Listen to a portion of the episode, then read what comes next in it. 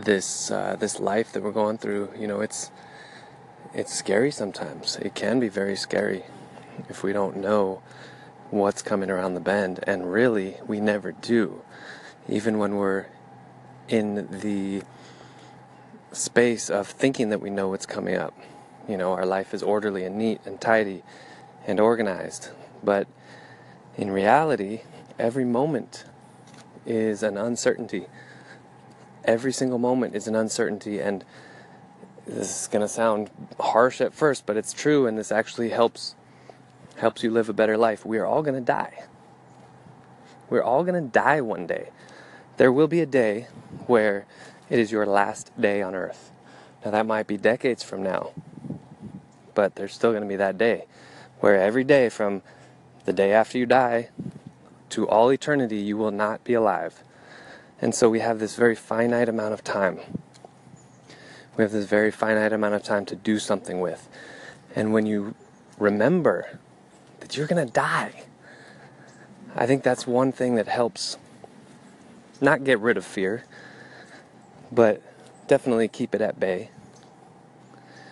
And it also helps you really suck the juice out of life because time is limited. Really, truly limited. We might have the feeling that things are all nice and neat and tidy.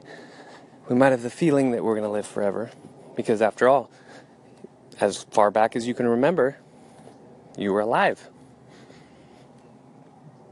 until you're not. So, I don't say this to be morbid or anything like that. I'm actually saying it to set you free. Because once I got to this point and I realized at a very deep level that, holy crap, I'm gonna die one day, right?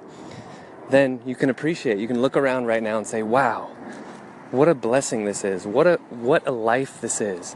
The fact that that I'm alive. It's like it's a miracle. It's like magic. I mean, how can you account for the fact that you have this perception, that you, you are aware, you're seeing out of your own eyes and hearing out of your own ears, and you are conscious? It's magic. So, whatever you're going through, on a small, you know, day to day basis that's got you fearful and kind of nervous, apprehensive, afraid, gotta go big picture. You know, I say this a lot, right? You gotta go big picture.